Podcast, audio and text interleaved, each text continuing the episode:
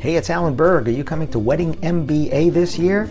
Well, I'll be there again. I haven't missed one since the first one in 2007. So I look forward to seeing you there. And if you want to save $20 off the current ticket price and they get higher as you get closer, go to weddingmba.com. Use the promo code ALAN, A L A N. WeddingMBA.com, promo code ALAN, save $20. I look forward to seeing you there. Before we get into this episode, I'm starting something called Ask Me Anything. That's right, you submit your questions and they could become an entire episode or something that I answer at the end of an episode. To submit your questions, look for the red button at podcast.alanberg.com. That's right, podcast.alanberg.com. Click on the red button, submit your question, and maybe you'll hear it here on the podcast. Thanks.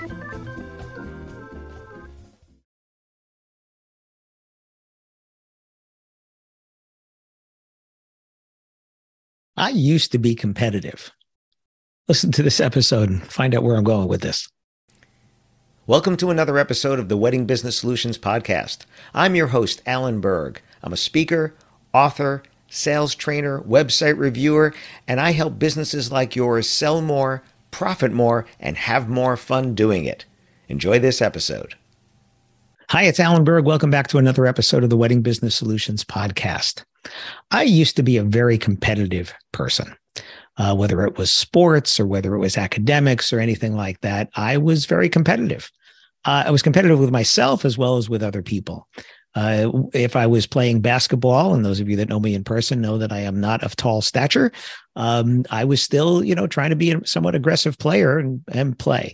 And if my friends and I were riding bikes, you know, we always had the who is faster or who could jump further or whatever it is that we were doing there. So I, used to be really competitive that way. And as I got older, I realized that being competitive, other than with myself, was really not where I wanted to put my efforts.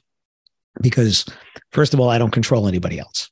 Um, I've talked about this with my Taekwondo training and things like that, where, you know, I could say, all right, let's do push ups and who can do more push ups. But the reality is, I can't control how many you do. I can't. I can't control if you were practicing between last week and this week more and you can do more than me. What I could control is what can I do versus what I did the last time. And the idea of the zero sum game, which is, you know, that has to be a winner and a loser, I think is also something maybe that takes maturity to realize that there don't need to be always the winners and losers, or you don't always have to win, or that winning makes someone else lose. And is that what makes you feel better?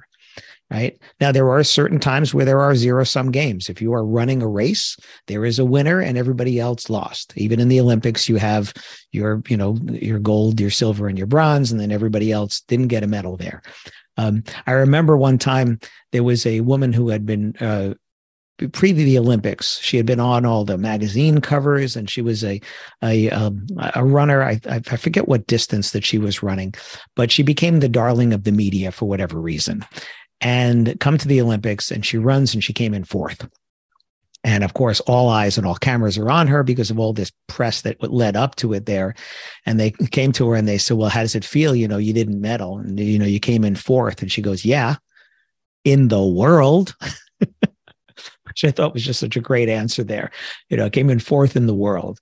Yeah, there is that zero sum when you have things like that, or if it's the Academy Awards, somebody wins and everybody else lost. Does that make them losers though? No, being nominated is an honor in itself. You got recognized in there, and yeah, we're only going to hand out one of those gold statuettes. Uh, you know, there you go. You're going to only have one of those. But I, I realized that for me, winning that makes somebody else lose is unsatisfying for me because I guess it's just more, again, maybe it's more maturity. Maybe it's just getting older and I don't need to see other people lose. That doesn't make me happy to see other people lose don't get me wrong i don't think we should be handing out trophies for eighth place um, you know or participation trophies. I think there are realities in the world that if you're playing a sport there are winners and there are losers. Yeah don't do that to the four year olds but as they get older that is just the reality of that nature of that game. That's what that is. But that's not the reality of life. The reality of life is that i don't have to uh, you don't have to lose for me to win right? For me to be better doesn't mean you have to be worse. And I think that's where I was getting at with this whole idea of where I used to be competitive and now I'm not. I'm still somewhat competitive by nature. I mean, if we play a, a board game, if we sit down and play a Clue or if we play Monopoly or something, yeah, the, the point of the game is to win but I think it's also uh, I'm, I'm, even less competitive with that in some ways. I'd rather be competitive with myself. I'd rather sit down and do a crossword puzzle and see how I can do that in pen and and finish the whole thing. Right? That to me is a competition against myself. It doesn't make anybody else lose for that to happen.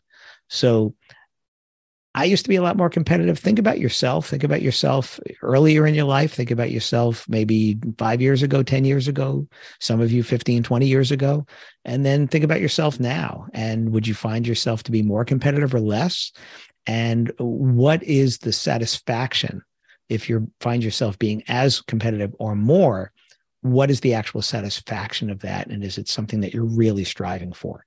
So, um, uh, excuse me for getting a little philosophical on you today with this one, but uh, hope, as always, it gives you something to think about. Thanks. Hi, it's Alan Berg. Thanks for listening to this episode of the Wedding Business Solutions Podcast. You can find full transcripts on my website at podcast.alanberg.com. And if you have a suggestion for a topic for a new episode or even a guest, please let me know at alan at weddingbusinesssolutions.com. And if you'd like to find out about having me come and speak to your association or conference, or do sales training in person or remotely for your team, whether you're a team of one or a team of a hundred, please let me know again, alan at weddingbusinesssolutions.com. Thanks for listening.